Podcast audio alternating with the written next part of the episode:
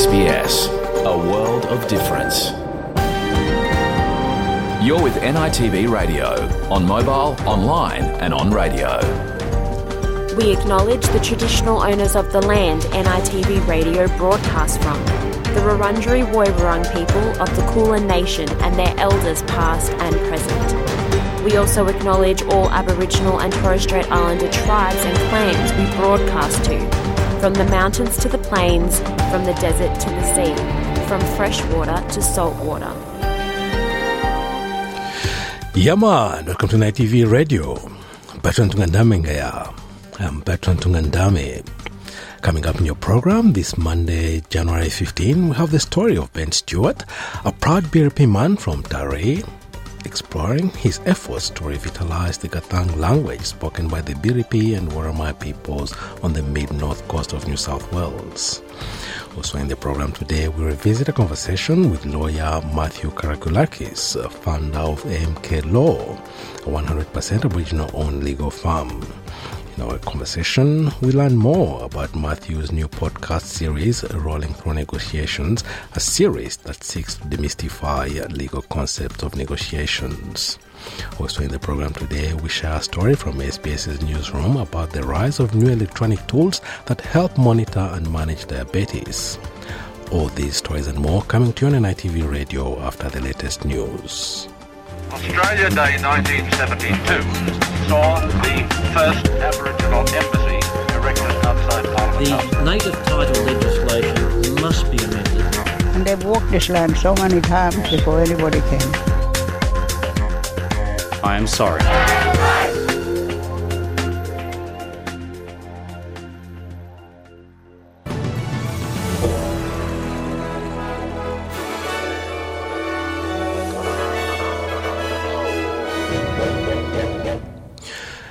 In this bulletin, Foreign Minister Penny Wong says her Israel visit will not include Israeli towns attacked by Hamas. Prime Minister Anthony Albanese confirms stage 3 tax cuts will go ahead. And in sport, Alex de Minaur gets ready to play Milos Raonic in his first match of the Australian Open.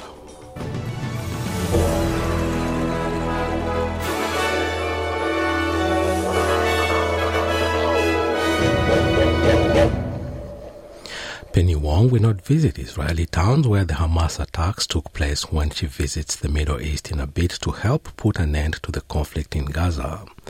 Senator Wong will meet with the Israeli families of hostages and survivors of Hamas October 7 attacks, as well as Palestinians impacted by Israeli settler violence in the West Bank.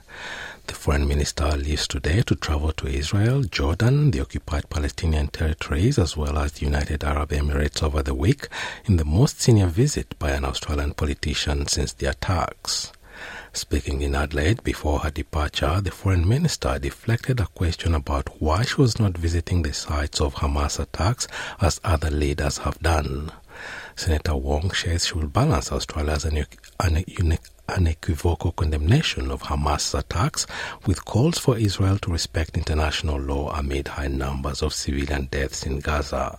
So many Australians with different perspectives are deeply worried about it.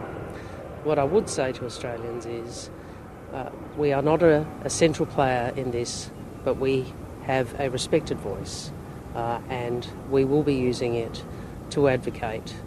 Uh, ultimately, uh, the pathway out of the conflict is something that must be found by the parties to that conflict. I'm happy to take questions. Minister. Prime Minister Anthony Albanese says high income Australians will still receive tax cuts even as the government remains committed to managing inequality. The Prime Minister has reaffirmed the controversial Stage 3 tax cuts, under which high income earners are set to receive the highest gains, will come into effect from July 1. The package, a policy of the former coalition government, will abolish 32.5% and 37% tax brackets and bring in a single 30% bracket for incomes between $45,000 and $200,000. Nationals MP Barnaby Joyce earlier told Channel 7's Sunrise the Albanese government should not alter a policy it did not mention in its 2022 election campaign. The stage three tax cuts is about giving some of your money back to you. It's very easy to get a surplus when I just use the money out of your skyrocket and put it into the government's treasury treasury bucket. And we've got to start giving this money back. Prime Minister Albanese has told ABC tax cuts had been factored into policy on inflation and that Labour will continue to look at measures to help Aussies doing it tough in the lead up to the federal budget. We think that in terms of uh, income tax relief, uh, that is one way that can assist people uh, because it does mean uh, extra dollars in people's pockets. Australians have woken up to the news Hobart-born Mary Donaldson is now Queen Mary of Denmark after her husband, Crown Prince Frederik, succeeded as King Frederick X. Tens of thousands of people gathered in Copenhagen in 3 degrees Celsius temperatures to see the hugely popular royal couple as church bells rang out across the capital to celebrate the new monarchs. King Frederick and Queen Mary were each cheered by the crowd, with the new king seen to wipe a tear from his eye. Around Australia, several events were held for the succession on Sunday, including one at Sydney's Slip Inn, where the pair first met during the Sydney 2000 Olympic Games. Speaking on Channel 7 Sunrise this morning, Nationals MP Barnaby Joyce took the opportunity to give a history lesson about the event's significance for Australia. Uh, 1901, Australia had a Danish queen, Queen Alexandra. who was married to Edward the uh, Seventh, and went from 1901 to I think 1910. So now Dan- Dan- Denmark has an Australian queen with Queen Mary, and I think uh, we, like the hundred thousand people who uh, flock to see um, flock to see Frederick and Mary go to the balcony. Where you know it's it's great, and it shows, uh, as one of my staff was saying to me, the egalitarian nature of Australia. Participants in talks on efforts to end the war between Ukraine and Russia say China needs to be involved to prepare the ground for a peace agreement. A fourth meeting of national security advisors on Ukrainian President Volodymyr Zelensky's peace plan has been held in Davos ahead of the start of the World Economic Forum's annual meeting on Tuesday, January 16. Mr. Zelensky has presented a 10 point peace formula, including the expulsion of Russian forces from Ukrainian territory and accountability for war crimes amid a stalemate along a front line stretching roughly 1,500 kilometers. Both Russia and Ukraine have been unwilling to make concessions amid eroding support for Kiev in the west and distractions from the conflict in the Middle East. Andrei Yermak, the Ukrainian president's chief of staff, celebrated the growing number of nations supporting the plans, but said he was disappointed China was not in attendance. Unfortunately, in Malta and today here, there is no the representative of China. We invited. We will continue to invite. For us, important table, and we're looking that in the future China will be participated. An out of control bushfire is threatening homes and lives north of Perth, with residents told to act immediately to survive. An emergency warning was issued early this morning for areas around Gingin, 60 kilometers north of the city. Almost 250 firefighters and support crew are reported to be struggling to contain and control the fire, which is moving in multiple directions and has already burnt around 2,600 hectares. Residents have been told to leave immediately if the way is clear. The blaze, which broke out on Saturday near the entrance to Royal Australian Air Force Base Gingin, is one of four significant fires burning in the Wanneroo and Chittering areas, with the Bureau of Meteorology expecting severe heatwave conditions to persist into the coming week. Northern Australians are again being warned to brace for storms as tropical low and monsoon conditions are expected to bring large volumes of rainfall. The Bureau of Meteorology has said some areas south of Darwin could experience up to 500 millimeters of rain by Wednesday, January 17, with widespread totals elsewhere in the region totaling 200 to 300 millimeters. Senior meteorologist Angus Hines said the combination of a low pressure off Darwin's coast as well as predicted thunderstorms could lead to damaging winds in excess of 90 kilometers per hour today. Residents in far north Queensland who are still recovering from heavy rainfall and flash flooding in December caused by Cyclone Jasper face a further 100 to 200 millimeters of rain and frequent widespread thunderstorms this week. The mayor of Douglas Shire, Michael Carr, has told Channel 9's Today program there's an urgent need for more rescue crews on the ground. I don't think people truly get an understanding of how isolated these areas are. You're getting a lot of decisions being made out of Brisbane offices rather than people on the ground up there that can see these communities, there's big distances between them. There's a lot of isolation. There's a lot of nothing in between. And to sport in tennis, Alex de Minaur is preparing for is preparing for a grueling physical battle against Milos Raonic in his first round match on the second day of the Australian Open.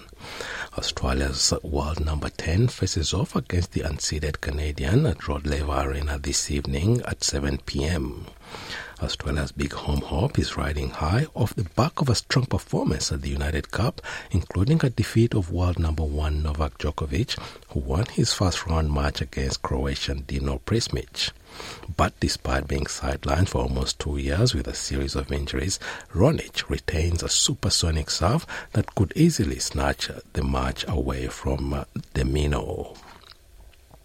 And having a look at the weather around the country, Broome, windy, 33 degrees, Perth, sunny, 37, Adelaide, also sunny, 34, Melbourne, partly cloudy, 28, Hobart, cloud clearing, clouds clearing, 23 degrees, Albury Wodonga, mostly sunny, 28, Canberra, showers, 20, Wollongong, also showers, at the top of 22, Sydney, much the same, 24, Newcastle, similar conditions, 24, Brisbane, showers and 30 degrees, Townsville, light rain, 29, Cairns, showers, was 30.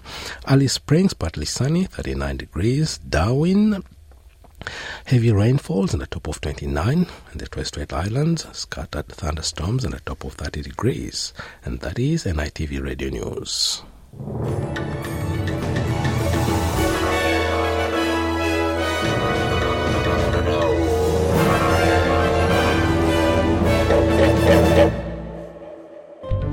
NITV Radio, Monday, Wednesday, Friday at 1pm or anytime online. Coming up next, well, we'll revisit a conversation with Matthew Karakoulakis, founder of AMK Law, a 100% Aboriginal legal firm. We caught up with uh, Matthew late last year as he was launching his new podcast series, Rolling Through Negotiations, a series, as you'll hear, that seeks to demystify and tackle concepts of negotiations. Also in the program today, we share a story from ASBS's newsroom exploring the rise of new electronic tools that help monitor and manage diabetes. But first, a story from the Conversation on Country podcast series. It's the story of Ben Stewart, a proud Biripi man from Taree, and his efforts to revitalize the Gathang language of the Biripi and Worimi peoples on the mid-north coast of New South Wales. Your community, your conversation. NITV Radio. Aboriginal and Torres Strait Islander people are warned that the following recordings may contain the sounds and voices of deceased persons. Conversations on Country is a series of diverse stories of place and being of Gumbaynggirr, Dangari, Biripi, and Worimi nations. Gujigo ngata Ben Stewart ngata dirang damba birapa gori ngata dirang damba moramagori yi birapa barai yi baraba barai yi nirumba barai ngata juiling gatang gatai barugi nirun marumbu How are you all? My name is Ben Stewart. I'm also known as uh, Ben Saunders. I've been raised as a Saunders, but my name is Ben Stewart. Um, this is Birapa country we're on. I'm speaking Gathang language to you, the language that belongs to the Birapa, Worimi and Gurungai people. Let's all swim like sharks on Biripi country. The shark is the totem of the Biripi people. Marangbu, thank you.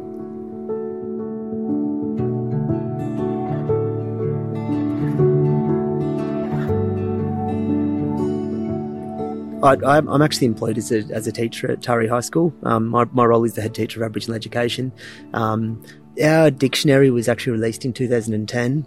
Um, but prior to that, there was a lot of community work that went involved, and there was a lot of um, lot of our a lot of our community members um, worked in consultation with Muurrbay, the um, the Aboriginal language group up at Nambucca, and they've been they've been a fantastic support for um, Gathang countries. Before the um, dictionary was actually released, I had um, a draft copy of heaps of different language resources that was given to me by Auntie Pam Saunders, who's recently just passed. Um, and Auntie Pam was a beautiful, amazing woman, um, and she gave my cousin Jay, who was just just passed as well, um, who was an absolutely amazing man, and um, he was like my brother Jay was, and um, we had this list of words basically, and Jay and I have worked together, and for the past probably 15 years, we've basically been inseparable. But Jay and I, when we had just this draft list of words, we um, started speaking language, and this was this is probably 15 years ago now. Looking back now, a lot of the stuff we actually got wrong back then because we didn't know better. But uh, through using it and through learning it, we've actually um, we've we've learnt from our mistakes um, in regard to what we're what we're speaking, and we've um, we've gotten a lot more comfortable with it. I guess the, the passion that I have in speaking Gatangi is because I feel like I'm connecting with my culture and connecting with my country. So there's there's so much so much cultural knowledge to learn through learning language. It's it's something bigger than me and it's bigger than any person. It's um, we speak with our ancestors when we speak language. There's a sense of healing when you um, speak language. And when you start learning your own language, your native tongue, it's like you have a key that unlocks this part of you that you knew was there, but you just could, you couldn't connect with as an Aboriginal person, the language doesn't belong to us, it belongs to country. We've got a responsibility, we're the custodians of it, and we've got to care for it. I was always raised to forget the us and them thing, so it's not, it's not a thing to um, divide non Aboriginal and Aboriginal people, but I think through teaching a certain degree of language, it's bringing us together. It doesn't matter if you're Aboriginal or if you're not Aboriginal. If you're, if this is your home, you have you have some form of connection with the language because the language belongs to the country. So, through learning language, you're learning about your own country. There's different levels of language that you teach to community or you teach to everyone because um, with Aboriginal knowledge, there's certain knowledge that's not for everyone. There's certain knowledge that is just for for Aboriginal community, and those sensitivities need to be we need to be aware of those. So it's very important the people that are teaching the language as well. It's it's not just um, anyone that can learn the language can go out and just teach it because the last thing that we need to see is our language and culture being exploited. So those those sensitivities are very important.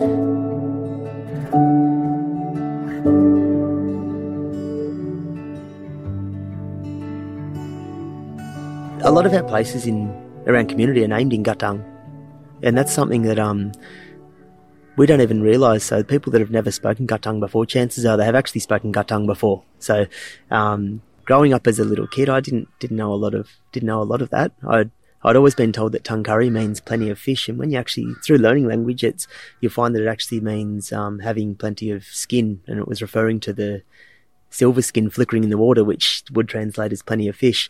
But um, so when you when you learn the through learning um learning a language, you, you soon realise how, how much language is actually around us and we weren't even aware of it. I know here in Taree, we had at what's known as Purfleet now was in 1900 that was established as Sunrise Station, which was a Aboriginal reserve, which was very, very controlling.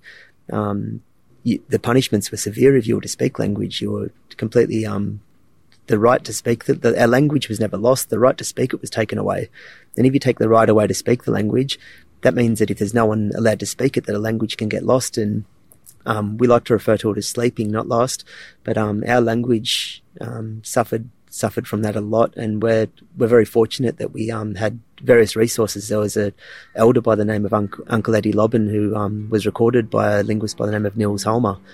And as a result of those recordings, we've been able to gain a lot of our language back, and that's how our diction, that's how the uh, majority of our dictionary was constructed through those recordings and some other resources.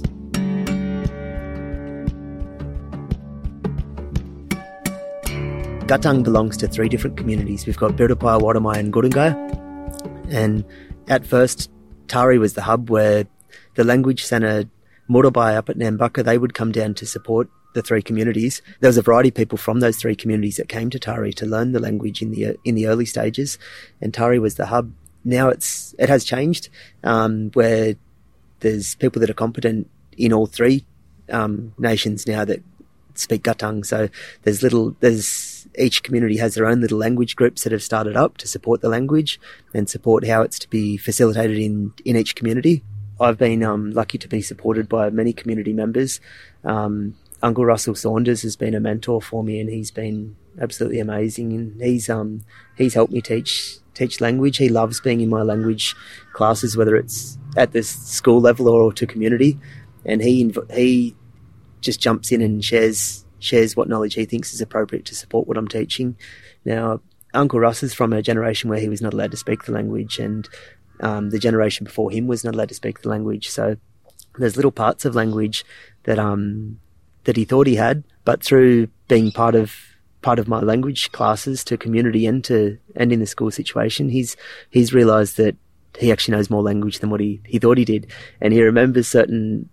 If I say a word, he remembers it. He'll he'll, he'll recall a certain elder saying, "I remember this elder saying that word, and it, I remember it pronounced like this." So I'm actually, even though I've been taught language, um, I'm learning things from Uncle Russ, who um, thought that, who, who was finally, who has just realised that he's actually more competent at language than what he thought he was. So our elders still have a lot of language. It's just that they um they some some some even the elders that don't think that they have any language when they hear words it comes back and there's there's a lot of knowledge in there regarding language that some of our elders that haven't even spoken language will be able to comment on you do see with some some younger people when they're learning learning language you do see some st- racial stereotypes that are in there that have been inherited from before them um, and through learning about it, you see those racial stereotypes just diminish rapidly. Um, it's actually easier teaching children than it is adults because, especially when our first spoken language is English, we um we rely so much on English where children haven't been speaking it as as long, so they've um they don't have as many habits, I guess, that are um that are ingrained into the way they speak. Where as adults we do, so the children learn it so quickly and they just want more. They they they engage with it. They they love it, and you can see them connecting with country. You see them. It's like when I said earlier that I felt like I found a key that unlocked a part of me that I didn't know was there. You see that you see the non-Aboriginal students as well have a different appreciation for Aboriginal people. Every student, whether um, Aboriginal or not Aboriginal, you see them feel more connected with country straight away. You, you watch the young young Aboriginal students learn it, and they've got this pride in their identity but it's it's so amazing to see an Aboriginal student that may previously have been shy and not engaged, or they may not be engaged in other subjects or other areas in in their life, and through learning language, they have this new sense of confidence where they they come out and their self esteem level improves, their um, their whole purpose in engaging in in anything seems to be improved through doing it. When teaching adults, it can be a little bit tricky, and that's because we've already got our preconceived um, ideas of how language should be constructed. So, an Aboriginal language and English, they're so different. It's very, very common that it's you. You can't find a word to describe an English word. So some, when someone says, "Can you translate?" Oh, what's the word for this? And they'll say something in English. There might not be a Gathang word for it. And we've we've also got to realise um, what we've got to remember is that Gathang is a is an ancient language. Um, we live in a modern society where a lot of the things that are around in today's society didn't exist when we had Gathang. So we can um, we can describe things in Gathang, but to try and translate it um, explicitly becomes very challenging. What I can say is, is the, the outcome that we've seen in in Biripi country here is that it's um, made a massive difference for children and adults. We have a lot of language holders, but there are a few people that um, are willing to jump up and teach it to a lot of people because um, it's quite intimidating jumping up in front of 30 people speaking. Um, and some people, a lot of people just don't don't want to do that. So it's um, I, I think in the future it'd be good to have more language holders that are willing to jump up and teach it. So um, I think that will be nice. Um, I would like to see um, higher engagement of of elders um, that are um, involved in that process as well. Um, there are a lot of elders that are involved in in language, but um, the sensitivities involved there as well. But the lang- the elders they have a lot of knowledge with language, which is yeah we need to need to acknowledge that. Um, I think we're going to have a lot of very fluent language holders in the future, which will be nice because there's very few fluent language holders at the moment. Um, I think what we're going to see is, but we're going to see in between different communities. So in in Gathang countries, there's three different communities that speak it. I think we're going to see, and it's already starting to happen. We're starting to see the communities go off in slightly different directions, um, which I think is nice. Um, we're in in Australia regarding Aboriginal languages, we've got a minimum of 250 languages and over 800 dialects of Aboriginal languages. So the diversity in Aboriginal languages is amazing, and we're going to see diversity within within Gathang communities, and that's going to be that'll be uh, more noticeable, I think, in the future. Um, but I think that the future will be um, it's going to be very inspiring to see what, what happens in the next 10 to 15 years in regard to Aboriginal language in commu- in Gathang communities anyway. Conversations on Country is proudly brought to you by SBS and Saltwater Freshwater Arts Alliance. It was recorded on Gumbaynggirr, Dangari, Biripi and Worimi land. Our storyteller for this episode was Ben Stewart, a proud Biripi man. Theme music was recorded by Grow the Music with Carrie Munro Greentree on guitar and Ben Ferguson on didgeridoo. Special thanks also to Matty Whitford. Production of this podcast series was by Simon Portis and Liz Keane from Headline Productions, with additional production by Matty Whitford. A big thank you also to Muurrbay Aboriginal Language and Culture Cooperative for their guidance. I'm Artie B. Balangari, Tarandang. We must now step aside for a break, and when we come back, we'll discover a new podcast series that seeks to demystify legal matters, more specifically, concepts of negotiations. NITV Radio, share our stories on Facebook. Welcome back. Coming up next, conversation with a legal expert who is seeking to demystify legal matters in a new podcast series, Rolling Through Negotiations. But first, another track, Pretty Boy by Ziggy Ramo. Join the conversation on radio, online, and mobile. You're with NITV Radio. I'm joined by Matthew Karakoulakis, founder and CEO of AMK Law, a 100% indigenous owned law firm. Just on the heels of winning an Australasian industry accolade, Matthew has just embarked on a new venture with the launch of a new podcast, Rolling Through Negotiations. Matthew, first of all, congratulations on uh, your new initiative and welcome to NITV Radio. Thank you, Bertrand. Thank you for the kind introduction. And yeah, I was also saying before we jumped on to this recording, I was saying that I always appreciate your support. So thank you for that as well, Bertrand. You know, great work. I remember we did a few episodes of uh, Tell Me Law, and uh, you really enlightened our listeners. They really enjoyed uh, your presentations and uh, how you made law sound like um, child play. Well, it's a very, very complicated matter. And now you're launching a podcast to actually make it accessible to even more people. Tell us about uh, this uh, new podcast, Rolling Through Negotiations. How did the idea come about? Absolutely, Bertrand. And as is always the case, I'd just like to always uh, give an acknowledgement to traditional owners of the land that we're on today. I'm here on Kaurna country. Um, since this is going to go online and, and people can be listening throughout Australia, I want to also pay respect to all First Nations peoples listening in and our elders, past, present, and future. I think that's a good segue as well, Bertrand, because I think that whatever we do as First Nations peoples, as, as really all cultures, I believe that we we get our strength from those that have gone before us. And when it's launching a new venture, just like the Rolling Through Negotiations podcast, we again stand on the, uh, shoulders of our own ancestors and elders as giants who give us the wisdom and, and information that we need. The podcast itself, Rolling Through Negotiations, it came uh, from two big interests that I've got. I really love Brazilian Jiu Jitsu and I also love law. It's occurred to me that in all the legal work that I do, it really does come down to negotiations, whether it is in a complex legal dispute, whether it's in a transaction type arrangement or writing contracts, there's always a negotiation piece.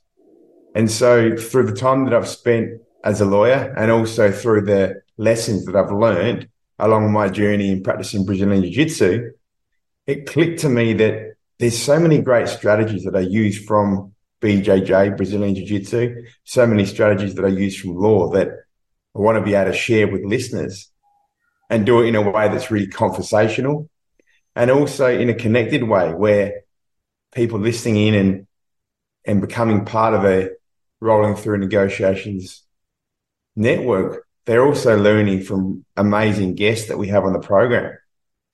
And so the the whole idea is to be able to have fun, but rolling through negotiations is also a platform to be able to share tips and to have a program that's not just the normal sort of business advice stuff, but it's a mixed way of learning some pretty cool Brazilian Jiu Jitsu type lessons and strategies to, to make negotiating easier and more effective for people. That's that's how it all started. Who is your target audience? I heard one of your episodes. Uh, I really enjoyed it. It's uh, in a very accessible language. It's uh, accessible in layman's language. It's not legalese. Uh, who are you targeting?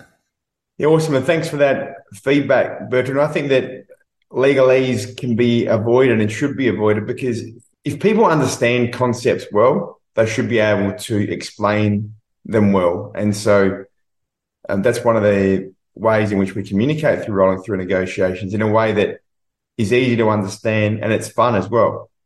And our, our target audience, it's really targeted for people who want to get better at negotiating. That can include people from across procurement teams, can include Aboriginal businesses, Aboriginal community, people that want to get better. For example, they might be on a board or CEO, or they might even just want to be able to negotiate better in their employment strategies. It can be freelancers, consultants. There's a whole range of, of people that could be interested that are looking to sharpen the negotiation skills.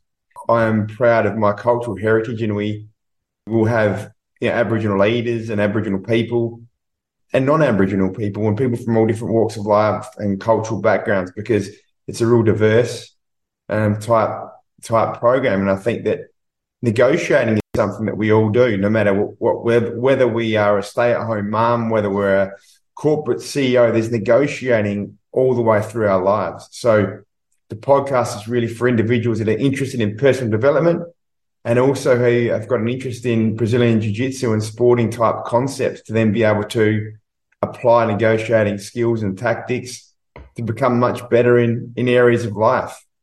So that's that's really what it's about in terms of who we're targeting, who we're trying to add value through, um, you know, within the podcast of rolling through negotiations. There's way, way, way so many topics to cover.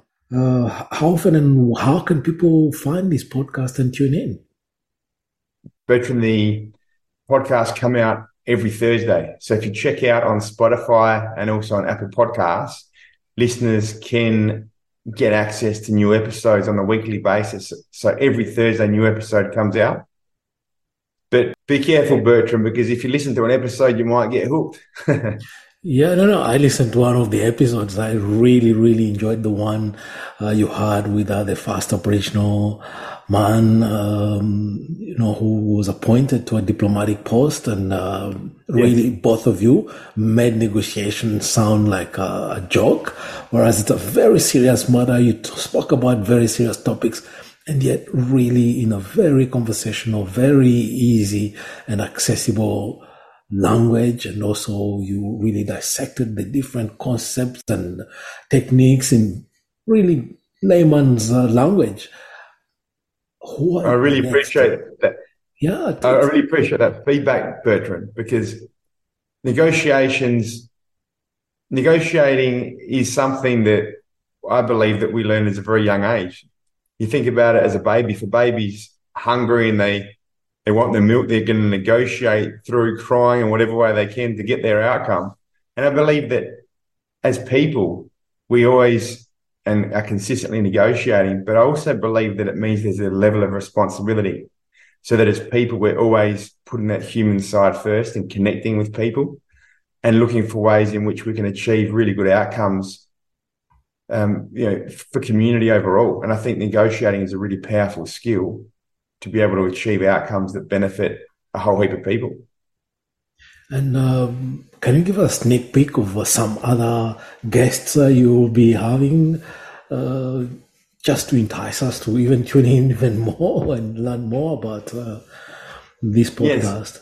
Yes. Some of the guests that we've got coming on well, this Thursday, we've got a pretty amazing episode being released with a, a gun barrister called Andrew Burnett. He's someone that we've worked alongside, and also we met initially on the Brazilian Jiu Jitsu training mats. And so this upcoming episode on rolling through negotiations is where Andrew's going to be speaking about first-hand tips, strategies, and the way that he negotiates in terms of the high stakes legal disputes that he's involved in. And he'll be also explaining the Brazilian Jiu Jitsu principles that apply to his own negotiations. And we have a really good friendly chat that's, again, really easy to understand. That's going to be an amazing episode coming out. I've got um, some AFL and and also past AFL football players lined up to be on the program. Somebody that I really want to get on the program are two uh, Brazilian Jiu-Jitsu coaches that have been instrumental to me. One is a multiple world champion who I'm currently training with. His name is Leo Arruda. Another one is Tiago Stefanuti, who's an amazing Brazilian Jiu-Jitsu practitioner and been a great teacher of mine over the years. So they're just some of the guests that are coming up. But the list of guests getting really exciting and we're getting some really amazing traction and, and interest into rolling through negotiations as well. Yeah, it's good you bring in this uh, sporting uh, metaphor and also approach uh, tackling these t- t- tough issues is uh, a way to say it, a way I can uh, even express this, uh, you know, describe this podcast. It tackles tough questions and easily actually overcomes them. Now, before I let you go, any closing thoughts or maybe something to add to the conversation, Matthew? Yeah, I'd love to give uh, a tip from Brazilian Jiu Jitsu and how it applies to negotiations that listeners might be interested in. And the tip is to do with pressure, right? So in Brazilian Jiu Jitsu, it's a, it's a sport about grappling. It, it, it's like like almost like wrestling focused if you haven't heard of it, but it's a really popular sport these days as well. And I personally I love pressure in jiu-jitsu because I feel like if there's pressure, then then the other person mentally can start flowing in the direction that you want them to be in.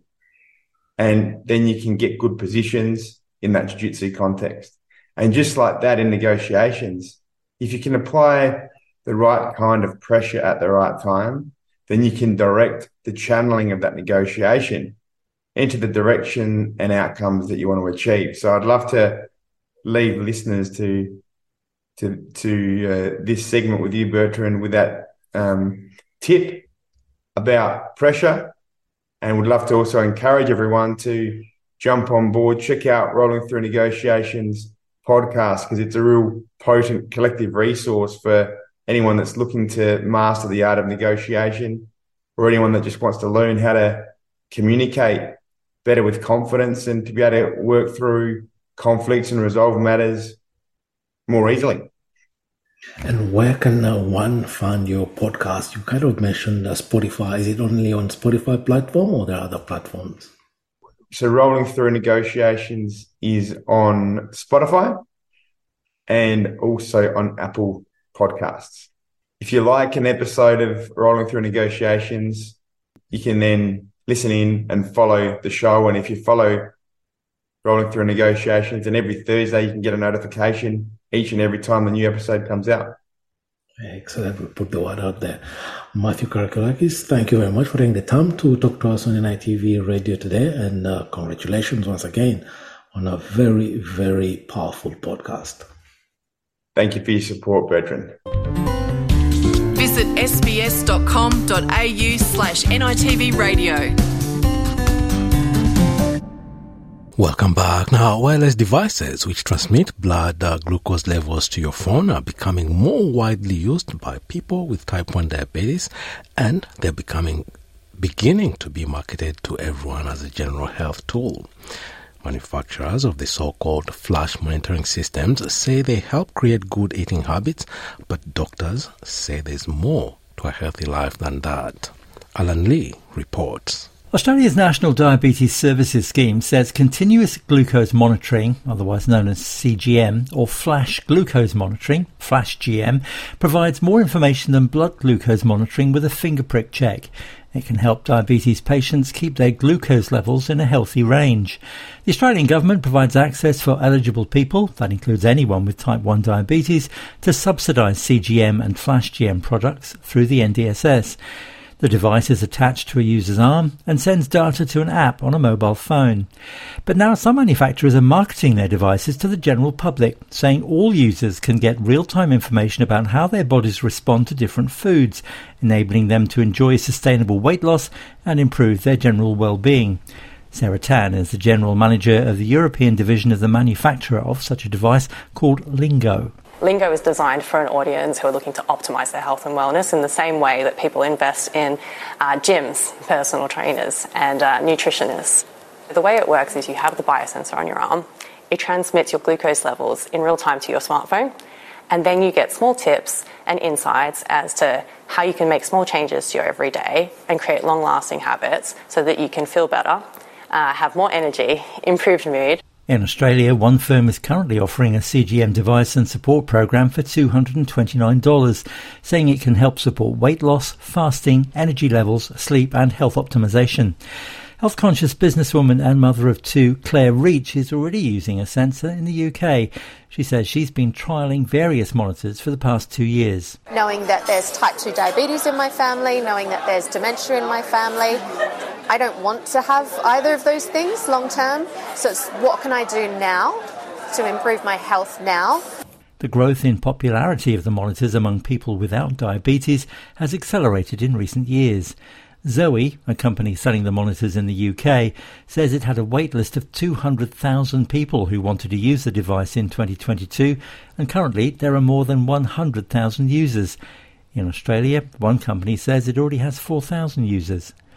However, not everyone is convinced it's a good idea. Some physicians specializing in internal medicine are concerned that people will use the monitors without paying attention to other important markers of well-being. Dr. Shivani Misra is a consultant at Imperial College London.